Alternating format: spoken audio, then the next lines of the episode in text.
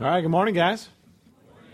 Welcome to Trailhead. My name is Steve. I am the lead pastor, and we are starting a new sermon series today called Consecrated. I'll be explaining a little bit more of that as we dig in, but let's go ahead and jump into our scripture. We're going to be going to Joshua chapter 3 this morning, so if you have your Bibles, open up to Joshua 3.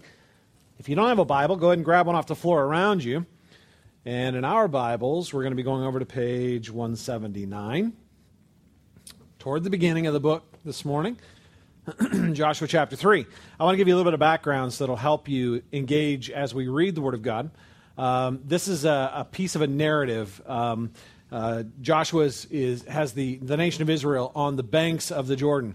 And previously, Israel had been delivered out of Egypt by Moses and Aaron and led across the Red Sea and brought to Mount Sinai where they were given the law, and then they had already come to the banks of the Jordan previously. They sent in spies. The spies came back and said, hey, there's giants in the land. They all got a little freaked out and a little fearful, and their unbelief kind of came out. And as a result, God let them wander in the wilderness for 40 years until that generation died off. And now we have that next generation coming back to the banks of the Jordan, being led now by Joshua. And so that's the setting for what we're going to be reading in Joshua 3, starting in verse 1. We're going to be reading down through verse 13.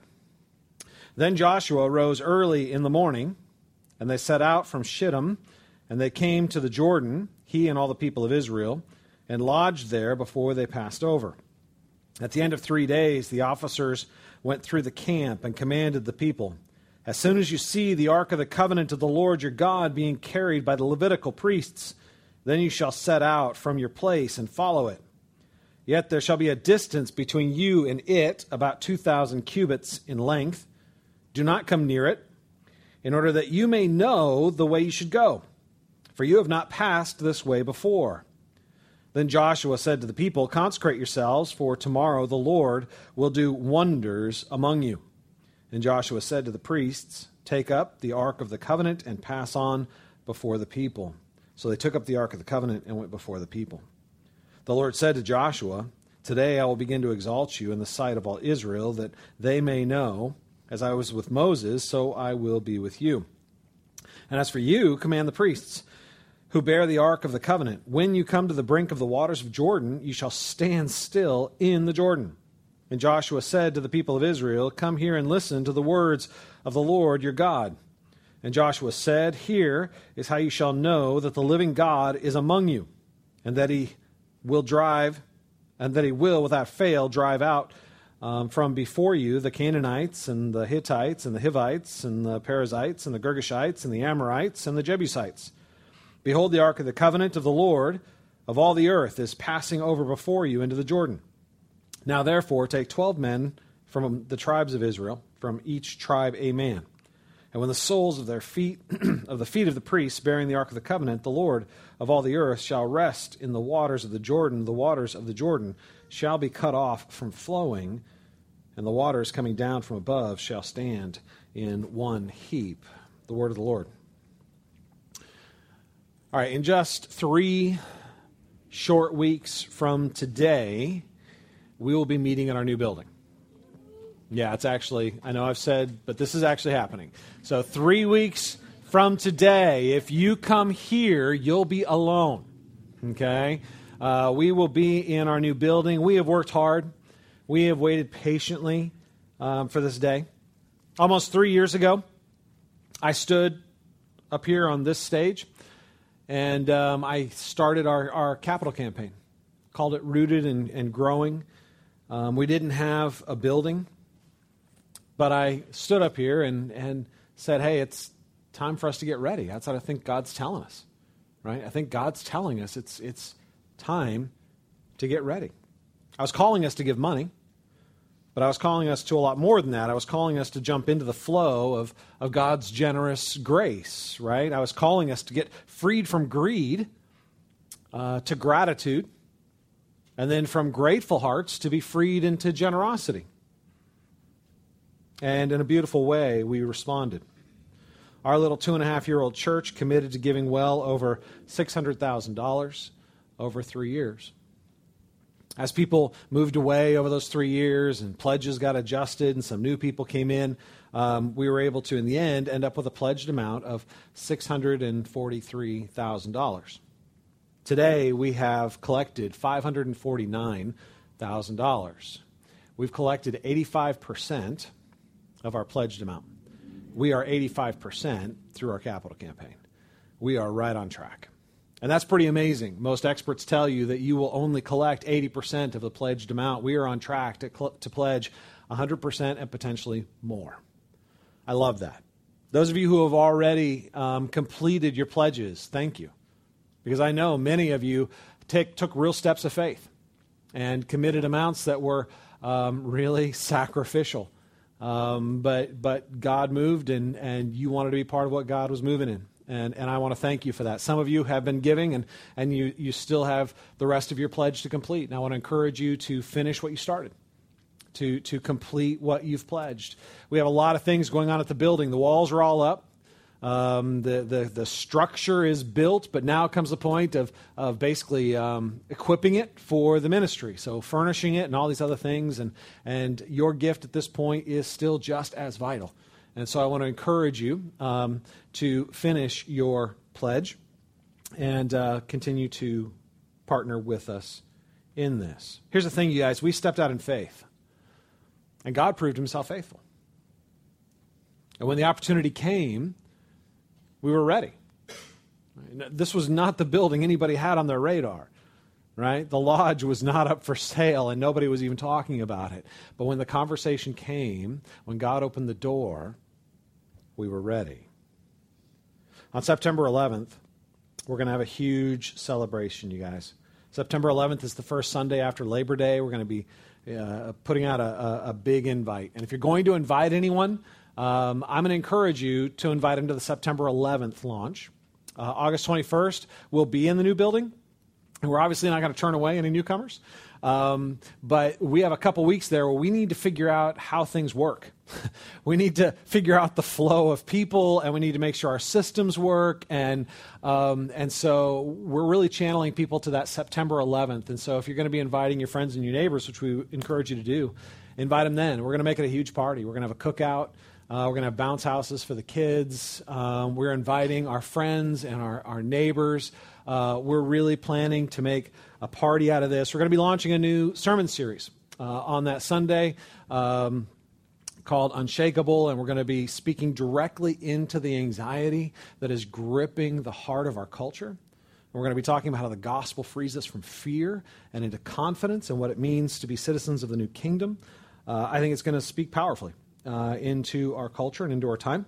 And so that's September 11th. Encourage you to mark it on your calendars, invite others. This will end up being the first sermon series in that new building of what I hope will be many, many, many sermon series. Just thinking about people will be preaching the Word of God in that building after we're dead and gone. All right, not a pleasant thought, but actually it is, right? That we're actually doing something that's going to outlive us. We're investing in something that's going to be impacting this community long after we're gone. That's a beautiful thing. And so 3 years ago, I stood up here and I asked you to step out in trust and in faith. I asked you to get ready, and we did. This morning, I want to call you again to get ready. We have a new building, and it's time for consecration. Now, we've owned this building for just over a year. I've personally walked through it, I don't even know how many times. I've been trying to get over there 2 to 3 times a week because I'm a little bit addicted to the change. Like, I want to see every little change in the building as it's happening. But as I'm walking through, I'm praying. That's what I do, man. Contractors make a little joke of it. It's like, oh, here's Steve again, right? Because it's like the obsessive homeowner that's always checking up on their work. But really what I'm doing, I'm just praying. I walk through the space, and I pray that God will set that space aside for his glory. We've had groups in there praying. We've had organized prayer meetings over there, praying over the space, over the people working in that space, over the future people who will occupy and worship in that space. We've been asking God to consecrate that space. So we keep using that word consecrate. What does it mean? Well, I asked all-knowing Google, and this is what Google told me. It says consecration is the solemn dedication to a special purpose or service, usually religious. The word consecration literally means associated with the sacred. So I've walked through in this building, I've walked through the kids' space, praying that it would be consecrated, set apart for a sacred use, that the children would be taught the Word of God, that they would hear about the love of God, that their hearts would be encouraged and warmed by their Heavenly Father who paid a price to love them and to save them. I prayed for the kids' workers that will be in that space. I've walked through our student ministry space, praying for our middle school students and our high school students that are making such critical choices and coming through such critical formulations in their life as they start identifying who they are outside of the family unit and how we can walk alongside them in that transition, in that time, reinforcing the love of God and talking about a God who has a plan for them. I've prayed for the nursing mother's room. As I've walked through there, all the babies we've had and all the moms, and I've prayed for them, and I've prayed for all the moms and families in our church that struggle with infertility, and I've prayed for all the moms that are struggling with all the complexities of motherhood. I've walked through the counseling space, praying for those who would come to hear about how the gospel speaks directly into their pain. I've walked through the gathering space where we will gather to sing worship and to listen to the Word of God opened and taught. And I've prayed for those times of singing, and I have prayed for those sermons and for the Word of God to go forward in that space. Here's the thing. We have been pleading with God that He would consecrate that space for the work of the gospel, that the love of God would be unleashed from that place in a powerful way that would impact our hearts and the hearts of this entire community. And so it's important for us to pray for the consecration of the building. I think that's good, but it's even more important that we pray that God would consecrate us, the true church, the temple of the living God.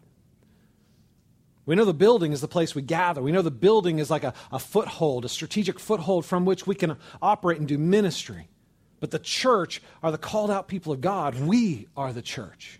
We are the body of Christ. We are the temple of the living God. If you are a believer in Jesus, you are part of this holy company. And I believe we should be seeking to consecrate the true and living church, us. In our passage this morning, Joshua commanded the people of God to consecrate themselves. He said this in Joshua 3:5, "Then Joshua said to the people, 'Consecrate yourselves. For tomorrow the Lord will do wonders among you.'" Joshua was ready to lead the Israelites into the promised land after they had wandered in the desert for 40 years. It was a land flowing with milk and honey, which is a Hebrew way of describing that it's a land where life can be lived to its fullest. Milk and honey were seen as the sweetness of life. They were nourishing, they were strengthening, but they were also luxurious and comforting, right? When it talks about a land flowing with milk and honey, it's an image of life in all of its fullness. It's an image of life and its joy, life lived fully and vibrantly. It was a land flowing with milk and honey. But it was also a land filled with giants, which is why that first generation had turned away and esteemed the risk too high, the cost too costly, because it was a land not just of blessing, but of struggles. Ahead of them were both blessings and challenge, things they longed for and things they were afraid of. So Joshua made a call. They took 3 days there on the banks of the Jordan River. And he said, "Consecrate yourselves." Now, we're going to talk about what this means for us, but I want to dig more into this text because as I got into this, man, I was actually planning on preaching a different text, and the more I got into this passage, the more I really just felt like God was saying, sit here, man, unpack this, because I think there's a lot of richness here for us. And so I want to unpack what's going on in Joshua 3 and then make some applications. So the first thing Joshua says to the people of Israel, which is interesting, is, hey, man, we're going to be going into the promised land, but it's really important that we go in the right way. You're going to follow the Ark of the Covenant. The Ark of the Covenant is going to go ahead of you. And the Ark of the Covenant needs to have at least 2,000 cubits of space. And it's really interesting. He says, why? He says, so that you will know the way to go. You'll follow it. It'll lead the way, but you need to keep at a distance. Now, remember, we're talking about a nation here. We're talking about a lot of people traveling, right? So by keeping 2,000 cubits, which was essentially a half mile, it allowed everybody in the group to keep their eyes on the Ark of the Covenant. The goal wasn't simply to follow the person in front of you.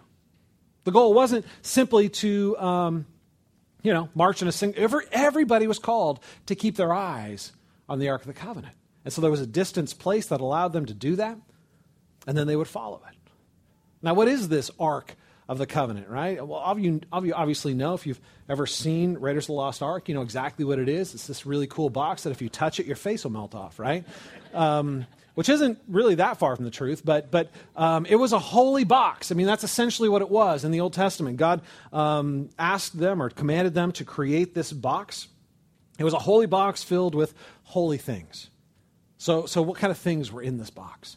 Well, the Ten Commandments, right? So when Moses went up to the mountain, when the Israelites were led out of Egypt and they came to Mount Sinai, God proposed a deal. And Moses said, hey, you guys, God wants to know if we're interested, right? If we want to be his peculiar people, if we want to be his chosen people, then he's going to give us a bunch of laws. And if we keep them, we'll be blessed. And if we break them, we'll be cursed. What do you think? And everybody's like, yeah, we're in. He's like, all right. So he goes up to the top of the mountain, and God actually cuts two pieces of tablets of stone, and there are 10 words written on those tablets, 10 Hebrew words, and they are our 10 commandments, written by the very finger of God. And when Moses comes down from the mountain with these 10 commandments, he finds that the nation of Israel had already broken the first one. You shall have no other God before me. They had melted down all their gold and made a golden calf, and they were down there worshiping it and saying, thank you for delivering us from the nation of Egypt. Right, Moses is like blown, like you got, and he smashes the tablets on the ground. Obviously, symbolic of their immediate inability to to obey the holy law of God. They couldn't keep their end of the bargain, so they were under a curse. Now, God had Moses later make two more tablets, right? And those tablets were in the ark, and tradition tells us the broken tablets were in there too. Okay.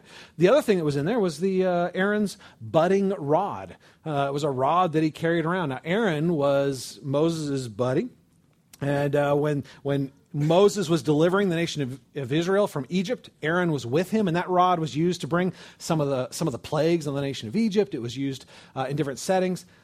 But when Aaron and Moses were challenged in their authority, the men of Israel rose up against them at some point and said, who are you guys to rule us?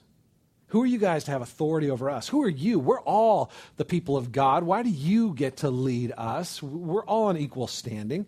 And so they said, all right, tell you what, 12 tribes, 12 leaders of the 12 tribes, bring your rods, your staffs. They all carried them around. We'll put them all in this room overnight, and we'll let God show us who's supposed to be the rightful authority.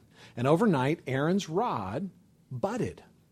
Right? A dead rod, a dead piece of wood came back to life. And it didn't just bud, it said that it actually bore fruit. So it like turned into a little tree, right? It actually grew the leaves and the fruit, and it had almond blossoms, overnight, right? So it was very clear what God was saying was Aaron and Moses are my appointed leaders, right? I have anointed them for leadership, and you are to listen to them and follow them. The third thing that was in the Ark of the Covenant was a golden jar that was filled with manna. Now, manna is a Hebrew word that means, what is it? Okay, because it was God's way of feeding them on their wilderness journey.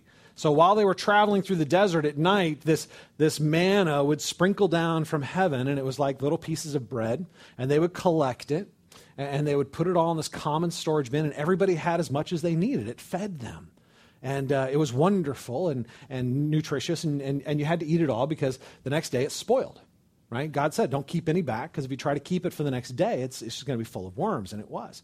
They had to recollect it every single day. God provided it. They collected it, except on the Sabbath. On Saturday, God miraculously allowed it to last 48 hours. So they would collect it on Friday morning, and it would be good for 48 hours, and then it would spoil. Okay? So there was a little jar of manna inside the Ark of the Covenant. Now, the Ark of the Covenant itself was this box that was ornately designed and covered with gold, indicating that it was of great value. It was something to be revered and honored. And on the top, there was a lid. And on that lid were two cherubim that were facing one another. They were covering their faces with their wings and covering the seat with their wings, indicating it was a place of great holiness, a place of great honor, a great place of great weightiness. And once a year, when they would make the sacrifice of the sacrificial lamb that was slain, the atonement lamb that was slain for the nation, they would bring the blood of that lamb into the temple where the ark that was kept, and they would sprinkle that blood on the top between the cherubim. And that seat was called the mercy seat, or the seat of propitiation, or the seat of satisfaction. It was the place where God's justice and God's mercy met. God basically said, I will forgive your sins. You bring the sacrifice, you sprinkle the blood on this mercy seat, and from that, I will extend mercy and propitiation. So God's judgment was satisfied and his mercy was extended. All right, so this is what they were supposed to follow. Right? Let's get that in our minds. This Ark of the Covenant, this revered box, this box that had so much history and so much meaning, was to go ahead of them, and they were to follow it. And it would set their direction. It would set their pace. It would set their agenda, basically. All right, now listen. This is what I make some applications. We are the chosen people of God. Let's start there. If you're a believer in Jesus, you're the chosen people of God. I'm not saying this arrogantly. I'm not saying this. I'm just saying that's the way it works. When you believe in Jesus, you are covered in his righteousness. You are adopted into his family. You are made a member of his body. You are built into the temple of the living God, right? Not because of your birth, not because you have any right according to your heritage, not because you've performed any good works, not because you've earned it, but purely by the grace of God. When you believe in Jesus, you are made part of the people of God, the church, the living temple of God. We are the chosen people of God, and we are following the ark. Because the ark is Jesus. Jesus is the true and better Ark of the Covenant. One of the things that's really beautiful about the Old Testament when you read it is that woven into the historical narratives of the Old Testament, God builds in these beautiful foreshadowings of his story, right?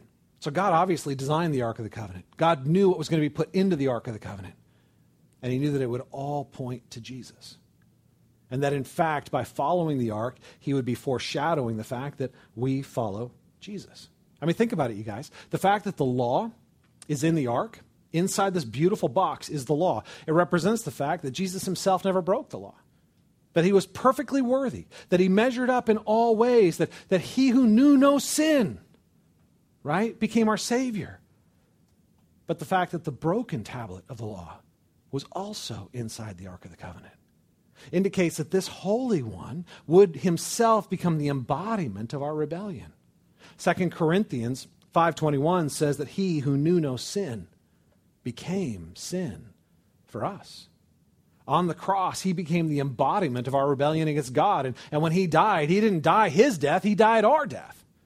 When he suffered under the wrath of God, it wasn't because he was a sinner. It's because we are.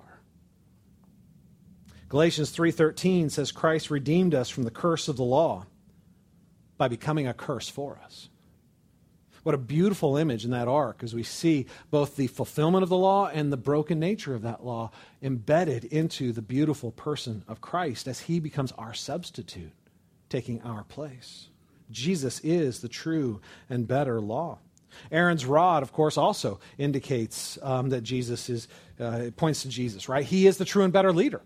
Right? He is the anointed of God, the Christ. That's what Christ means, the anointed one. He is the king, the true king and deliverer. And he's the only rod that would bud. I mean, Jesus is unique among all of humanity. Who else has come back from the dead? Who else went from being a dead stick to being a fruit-giving tree? Jesus went from life to death back to life again. He is the true and better rod. He was also the manna, the bread from heaven. But unlike the bread of earth, which satisfies temporarily, he was the true bread. Jesus said, I am the true bread, meaning that he himself is what satisfies our deepest yearnings and desires. Right? We try to feed ourselves all kinds of stuff. try to feed ourselves with success. We try to feed ourselves with money. We try to feed ourselves with fame. We try to feed ourselves with the approval of people. We have these deep hungers and desires that we're trying to feed with all these things, and they don't satisfy because the hunger was never designed to be satisfied in our achievement or our ability or our accomplishment. It was designed to be satisfied in Him, the true bread. That His love, His approval, His presence feeds us in a way that our performance never could. He is the true manna, the bread of life. In addition to that, He is the true and better ark. I mean, the box itself, the mercy seat, right? The mercy seat is the place where God's judgment and God's mercy met. What a beautiful foreshadowing of the cross. He was the true and better sacrificial lamb. He's the one that died on the cross in our place. It was His blood that brings satisfaction, mercy to the sinner. Satisfaction to God's judgment, mercy to those who deserved that judgment. He was the true and better mercy seat where God's wrath is fully satisfied and His mercy is unconditionally extended. You guys, the ark is the gospel, the message of who Jesus is and what He's done. They were to follow the ark in the same way that we are to follow the gospel.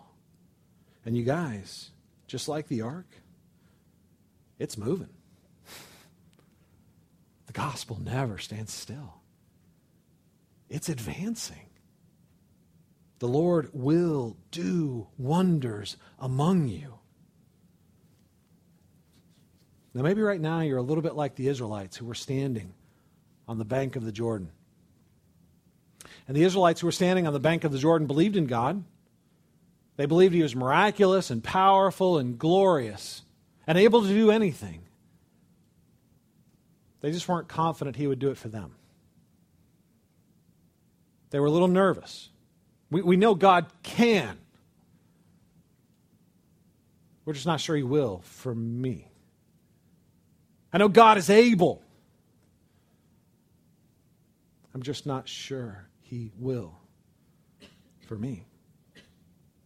How do I know that if I throw everything at His feet, He's trustworthy? How do I know He's going to protect me from the giants in the land? How do I know He's going to lead me into the fullness of a land flowing with milk and honey, a fullness of life and joy and vibrancy and purpose? Can I really trust Him to lead me? You guys, some of you, in your walk with God, have settled. Some of you have stopped asking for big things. And you've become afraid to trust Him. So you learn to ask for small things. You learn to lower your expectations. You learn to come to the God of audacious promises with tiny requests. Because you're standing on the bank of the Jordan.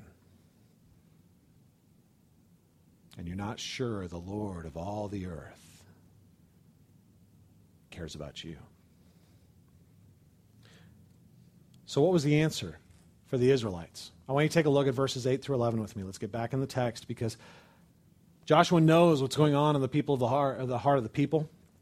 And this is what he says to them to inspire them to courage, to inspire them to actually trust and take this risk, right? Starting in verse 8.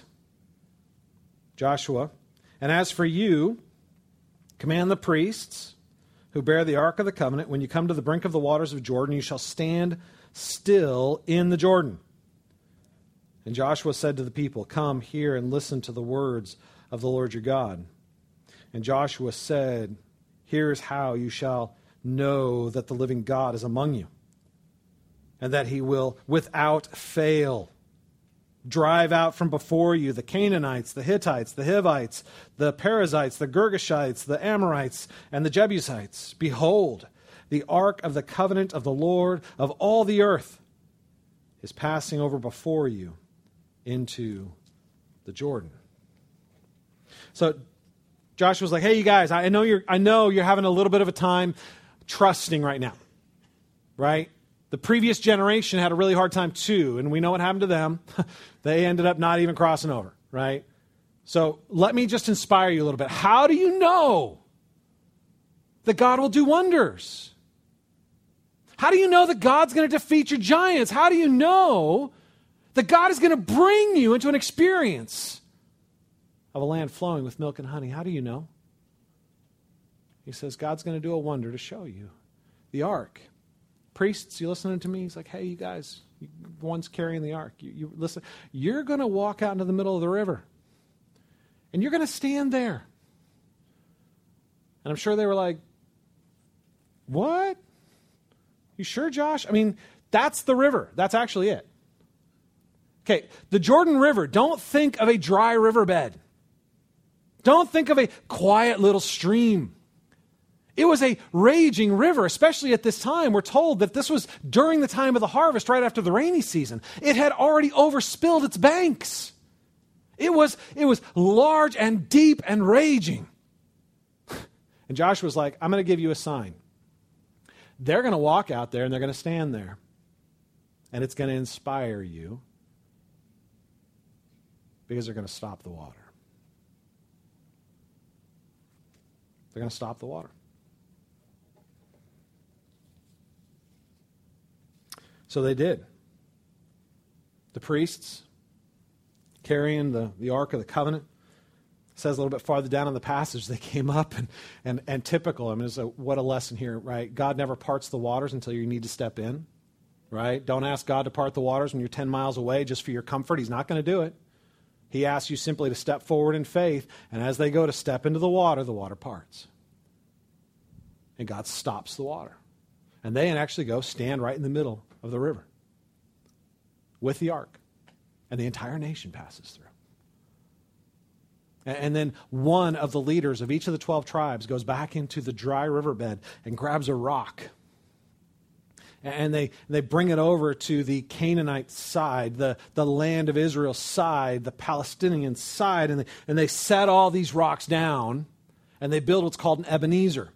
An Ebenezer is a reminder, a pillar that is designed to remind. And then every time they would pass by that way again, they'd be like, hey, you guys remember when God brought us through the water? Do you remember that when I pulled that rock out of that riverbed?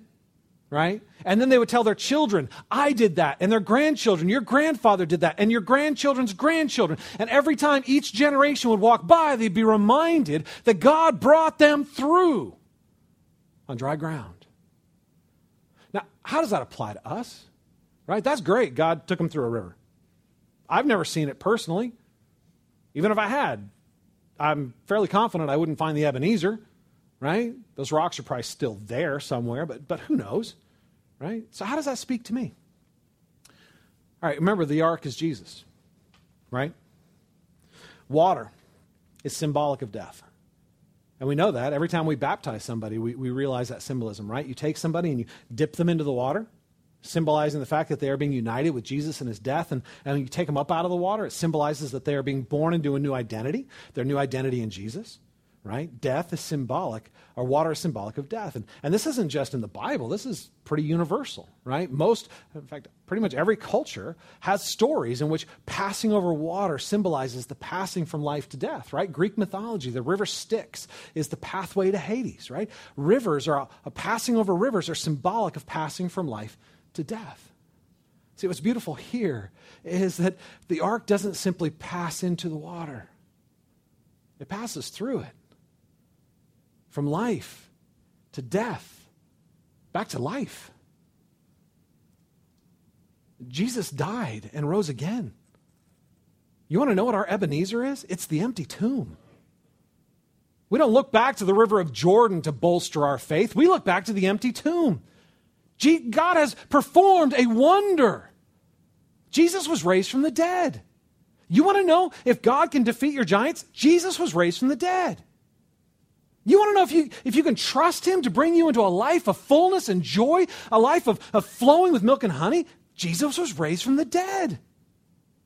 There is no greater sign God could give than that God himself became man, was immersed in our rebellion against God, died under the weight of our sin, bore our shame, bore our guilt, and came out victorious on the other side.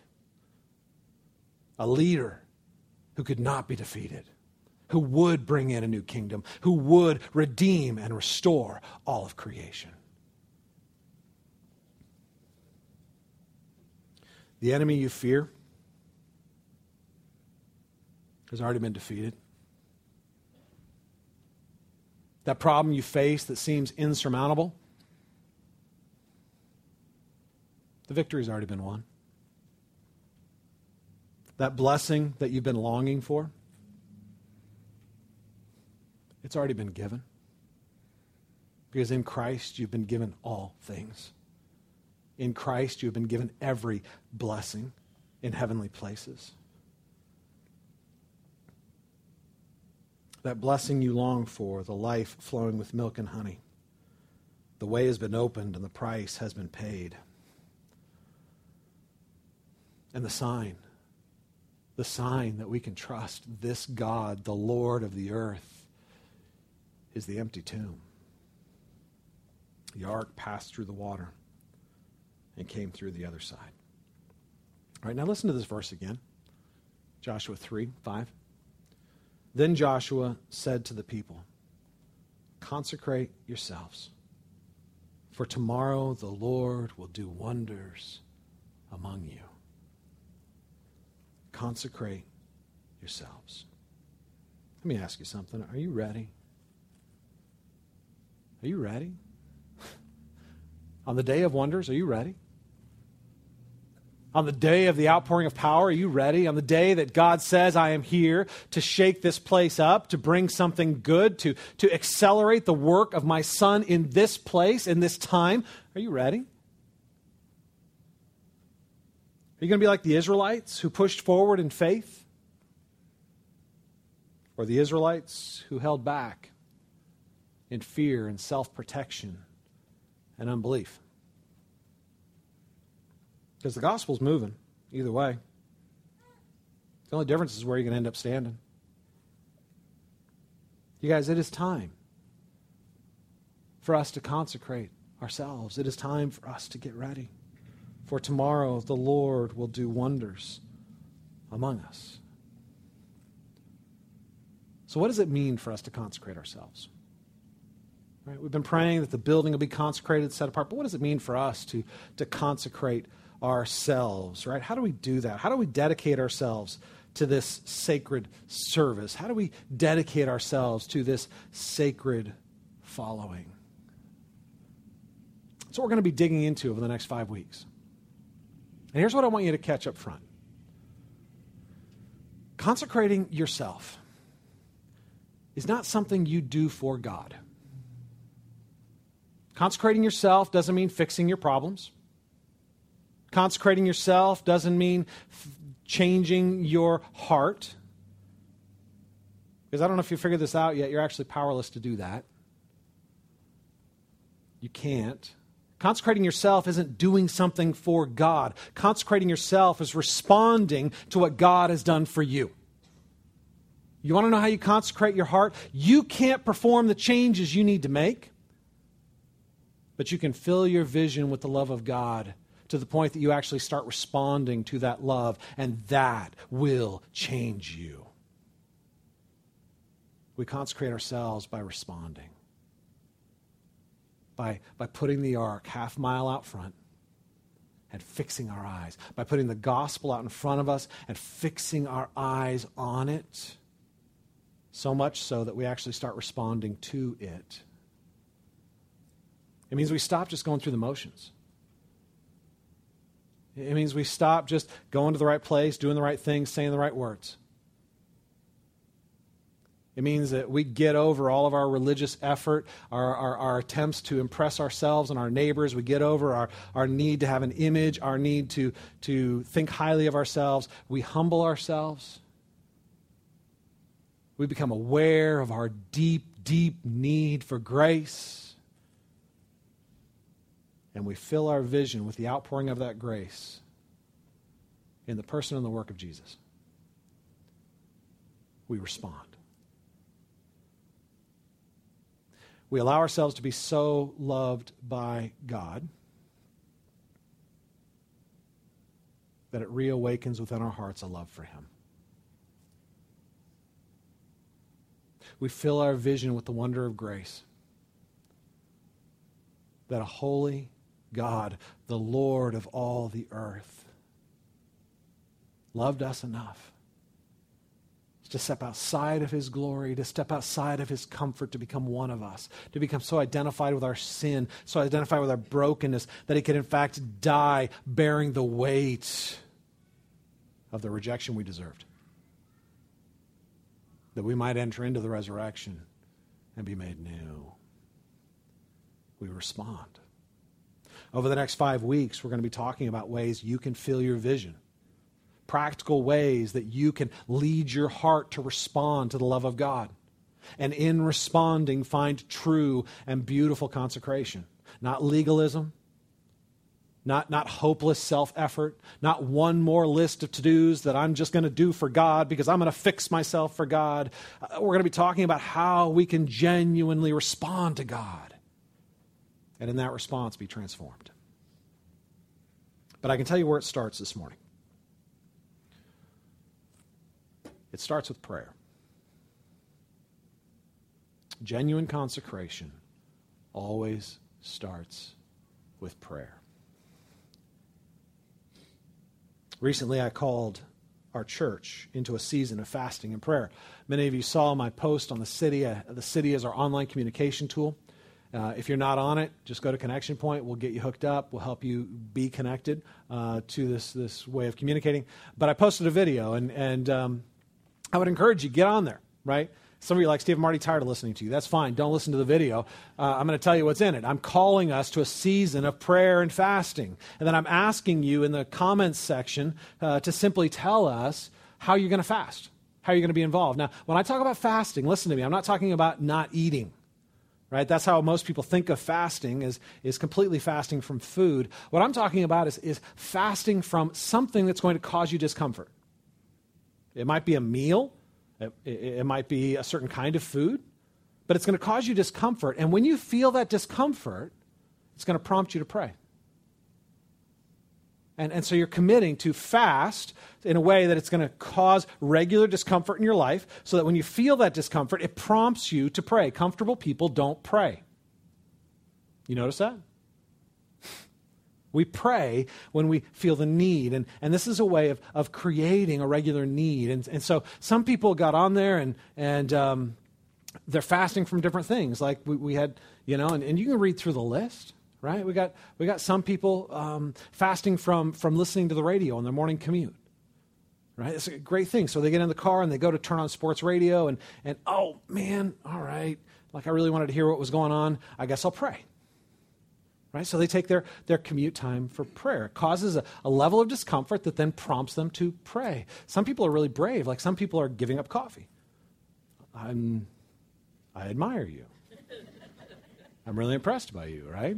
It's like every morning when you go to drink the nectar of life, every morning when you feel like a dust bowl of dry bones and you need, and you're like, oh no, I can't.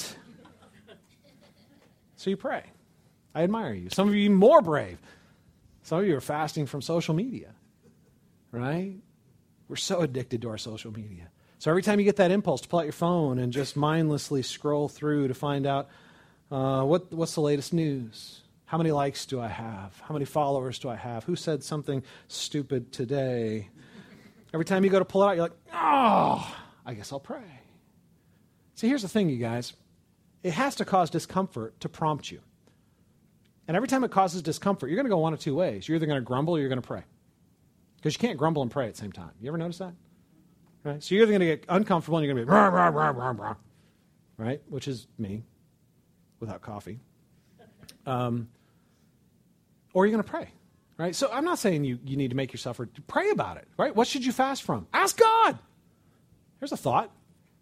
right? But pick something that's going to cause a regular source of discomfort that's going to regularly prompt you to pray. So I've called our church to a season of fasting and prayer, because many of us long for God to work.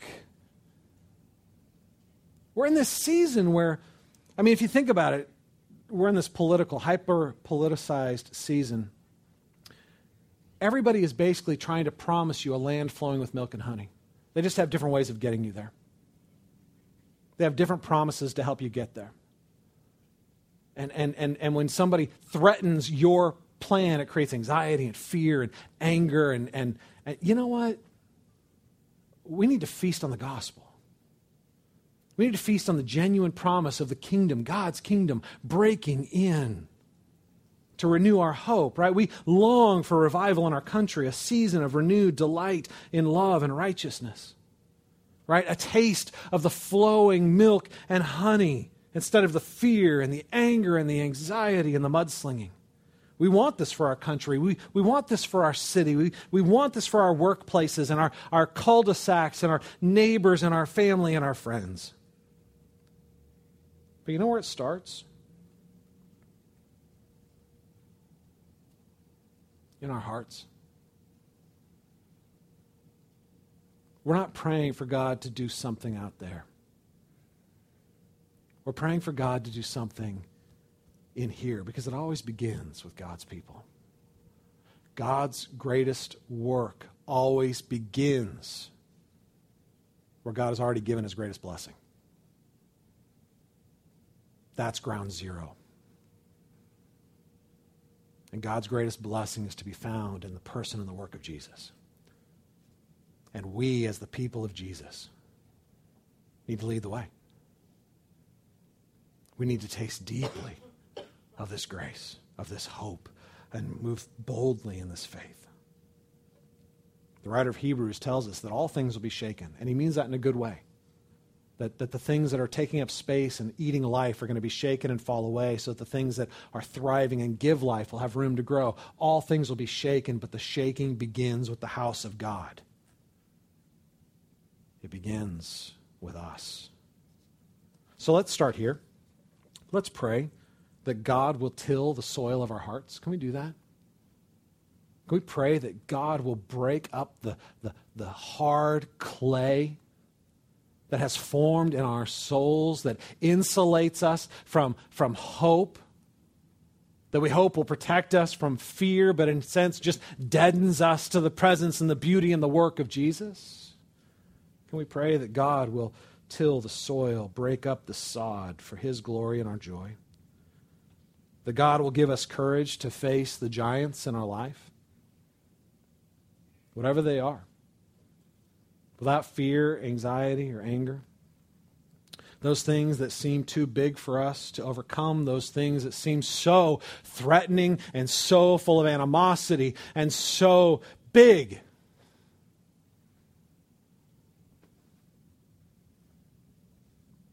We pray, just pray, that we'll have courage to face the giants. We pray that God will give us a true hope and a real faith to keep walking deeper into the land of milk and honey. Because listen to me, some of you, you've been battling the same strongholds in your life for so long, you feel like it's hopeless. You've given up on God. So you've walked away, man. You've pulled back into the desert wandering, and you wonder why your life is parched and empty. You know, there are some strongholds that don't come down, but by the miraculous work of God. After Israel passed into the land of Canaan, they go through the Jordan River. The first city they come to is Jericho. It's this giant, imposing, walled city. They have no ability to breach the walls. Full of warriors. It's a terrifying sight. And God's like, I've got a great idea. I want you to go get Caleb, the great warrior, and all the men of valor, and tell them to sit down, because we're calling out the marching band. Right? Grab the marching band and send them to war. Really? Yep. Get them all. Have them march 7 times around the city, right? Get the percussions going, right? Get the strings going, little mariachi, you know, people up on the walls dancing, making fun of them. It's all good. It's all good. But when you get around to the 7th time, you let the horn section loose. Little ska, right? You bring some serious horn section, and those walls come tumbling down. It's ridiculous. Who ever heard of a battle plan like that? It's idiotic. Why would God send out the marching band against a walled city? Because no one could take credit for the victory but God. Nobody can stand there and say, we did this. There are things in your life that God will let stand until you let him bring in the marching band. There are strongholds, there are battles, there are difficulties in your life. But God will let stand until his work is accomplished through it. His will is worked through it. God is the giver of good gifts. The Lord of the heavens and the earth gave you his son. Remember the Ebenezer, the empty tomb. He's already given you Jesus. How will he not with him give you all things? How can you not follow him into battle? And if there are areas in your life against which you have been struggling, will you have the courage to have patience? Maybe that's where you begin praying. God, will you give me the patience until you call the band in? Some of you, in your journey for the land flowing with milk and honey, a life of vibrancy with God, you ended up in a dry section. Or maybe a mountain section, a series of trials that sapped your energy, or maybe a dry section where God felt distant and you decided to stop walking because obviously God had abandoned you. And so you keep going through the religious motions, you keep going through the process, but the vibrancy, the life, and the joy are gone. Will you pray for the courage to get back on your feet and trust God again? Will you pray that you will be able to hear the beckoning voice of your Savior, follow me? Even if it's through a desert. Even if it's over the mountains. God's blessings are not always easy, but they are always good. God's path is not always level. It is not always efficient, but it is always effective. Will you trust? How about beginning by prayer? You're like, dude, I can't climb that mountain. I'm not asking you to. Let's just pray. Will you, Lord, will you give me the ability to take the next step? Will you give me the ability to stand up? Will you give me the ability to hope again, God? Will you give me the ability to have a vision of a future that is free from this bondage or where I'm not controlled by fear or by this sin or whatever it is? Will you listen? Will you take the first step of consecration this morning to pray? You're like, Steve, I'm not very good at prayer. You talk a lot about prayer. You know how you learn how to pray? You pray. The only solution for adult prayer life is prayer. You got to pray your way into praying. You know that? You're like, it's just awkward, man. Yeah, when I became a believer at 17, I had no idea how to approach an intimate God, a glorious God who loved me. It was such a foreign idea to me. And I remember my first prayer.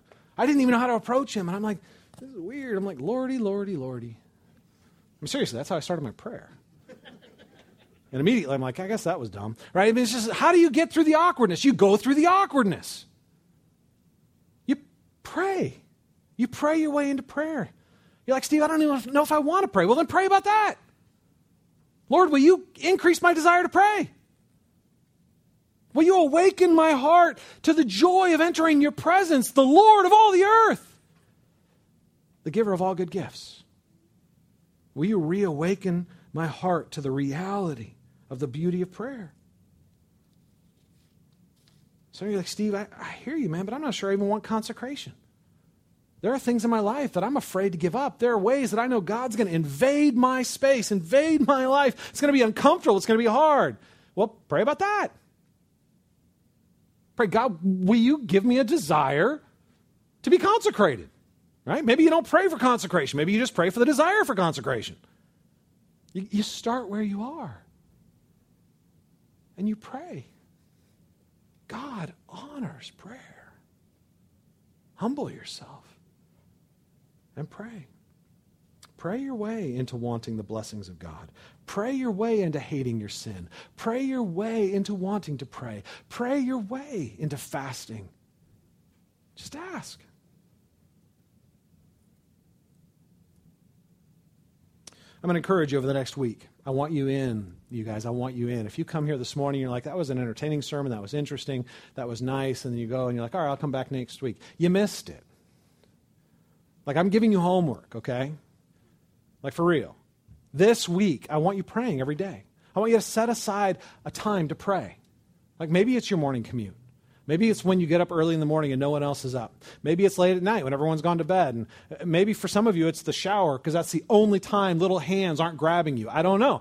You figure it out. But set aside a time every day that triggers prayer, right? And pray. And pray. Over the last month, God has really been weighing this on my heart. We stand on the edge of a new season, and God is prepared to do wonders among us.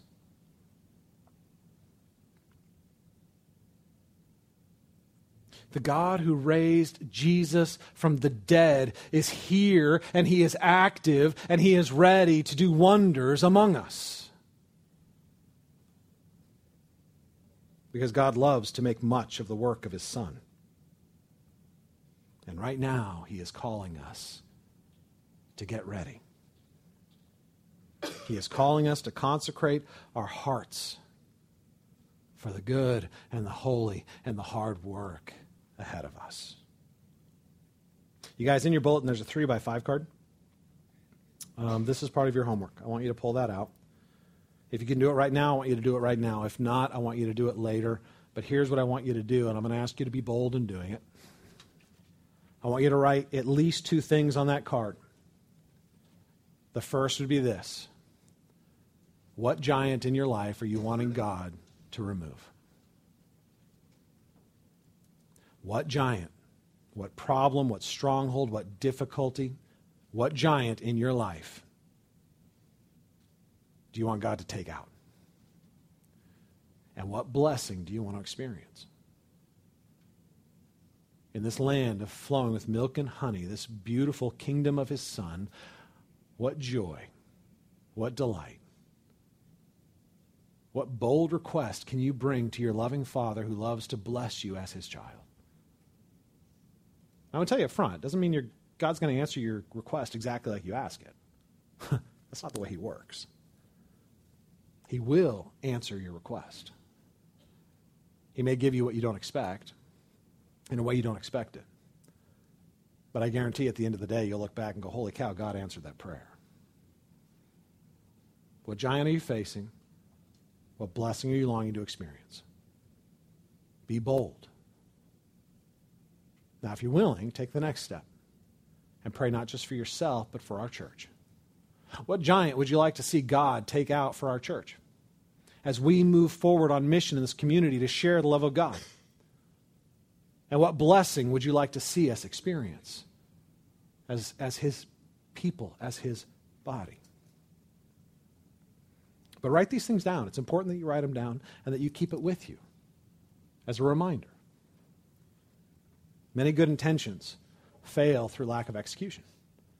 So let's take the step and actually help ourselves, right? Let's write it down and commit to praying. God will do wonders. Let's pray. Father, we thank you that you are a good and holy and loving, powerful, holy God. That you reside in inapproachable splendor and glory. And yet you made a way through the river that we might come into your presence. Your Son entered into the weight of our shame and our guilt, the weight of our debt, paid it fully, came out the other side, and left for us a dry river bed to pass from death to life. and you are an incredibly good and gracious God. Move our hearts to genuine worship. Move our hearts to genuine boldness. Move our hearts to genuine love. Fill our vision with that grace, that we might be undone and remade in the image of your Son.